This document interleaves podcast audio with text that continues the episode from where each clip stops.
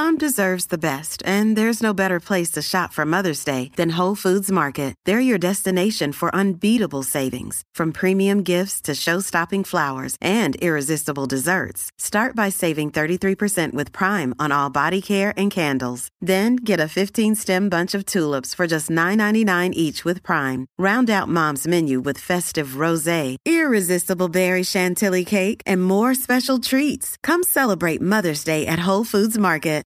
Hi, and welcome to the ten-minute Food Truck Training Podcast. My name is Bill Moore. I'm a food truck business trainer, author of Food Truck one oh one, Beginner to Winner, and the recently released book, Food Truck two oh one, Get Off the Truck. This podcast is all about helping you start and grow your food truck business.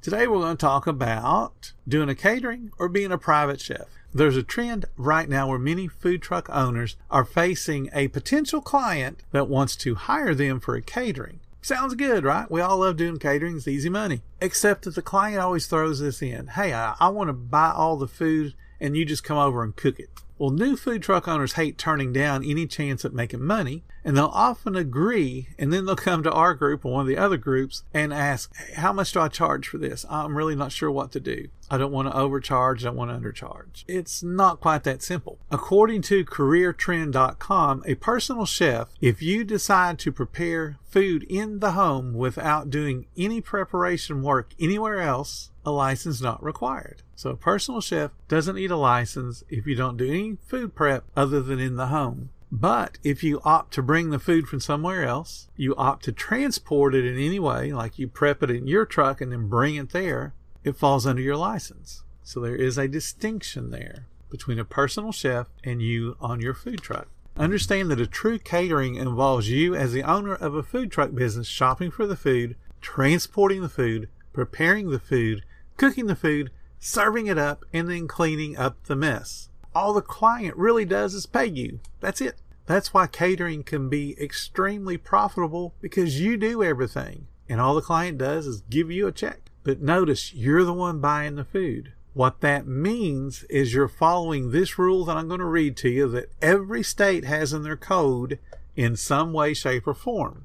And it says employees are visibly observing the foods as they are received to determine that they are from approved sources, delivered at the required temperatures, protected from contamination, unadulterated, and accurately presented by routinely monitoring the employee's observations and periodically evaluating the foods upon their receipt.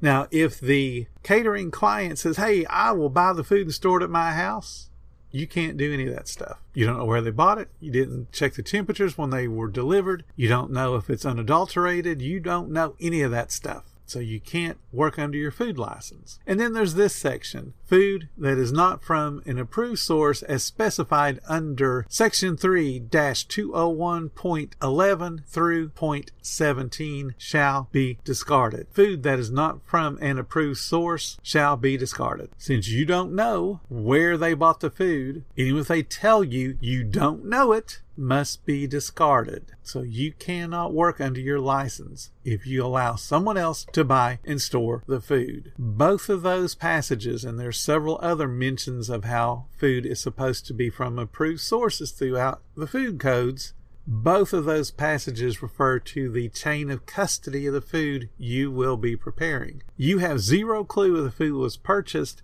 from an approved source, if it's been held at the right temperatures, or even if it's within the use-by dates. You don't know any of this stuff, if it's been frozen, if it's been thawed, if it's been refrozen. You don't know, because the food has not been within your control. This loss of control over the food means you cannot use your business license to cook and prep the food. All you can do is offer your services as a private chef, which doesn't require your business license. It doesn't require your business equipment. All it requires is your talent showing up to their kitchen and using whatever they've got. The second that you bring your equipment with your logos on that trailer or truck, and then you start cooking their food on your equipment, you've lost the chain of custody and you are asking for a problem. Let's say your cheapskate client buys the food, holds it in a refrigerator that does not make forty degrees. But hey, he thinks it does because he doesn't know any better. The cheapskate is not filling out any kind of tracking to prove the food is still safe to eat. He's not temping it when he buys it at the store. He's not temping it when he puts it away. He's not doing anything to track the food. There is no custody of that food. He just bought it. So you show up and start cooking and prepping and serving all the food to the guests. You collect your low paycheck and you hit the road. Now, if one person gets sick and you cook the food from your food truck or food trailer that's covered with your logos, who do you think gets blamed? Even if you keep a temperature log of everything you cooked on that trailer, and you manage to prove your innocence to the satisfaction of the health department, what do you think the damage to your business and your reputation will be? Because I can guarantee you that it's going to get into the local news, because they always love talking about that's about a little business or a catering business, and they made a few people sick. They love talking about that.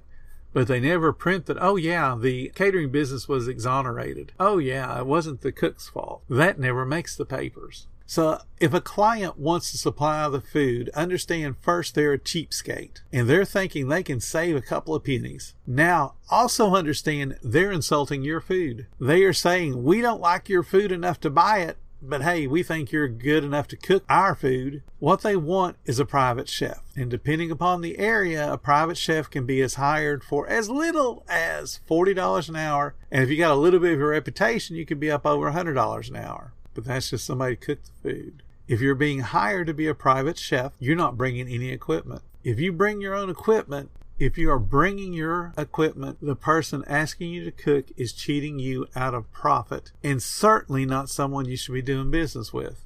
You would not be working under your business license. You would not be working under your business name. You would effectively be moonlighting from your own business. If you really need that teeny tiny bit of cash from doing a private chef gig, let me give you some tough love.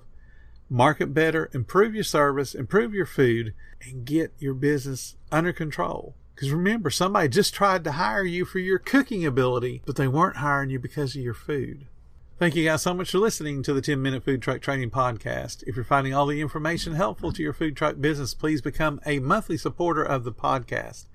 Just hit the support button and follow the link in the description. Every little bit does help keep us going. Join our Facebook group. It's called Food Truck Training. We have a whole bunch of awesome members at all different levels, from brand new beginners to decades old veterans. They all have your back when it comes to helping you with your food truck. And again, thank you for listening. Come back tomorrow because you know I got plenty more to say when it comes to helping you and your food truck business grow.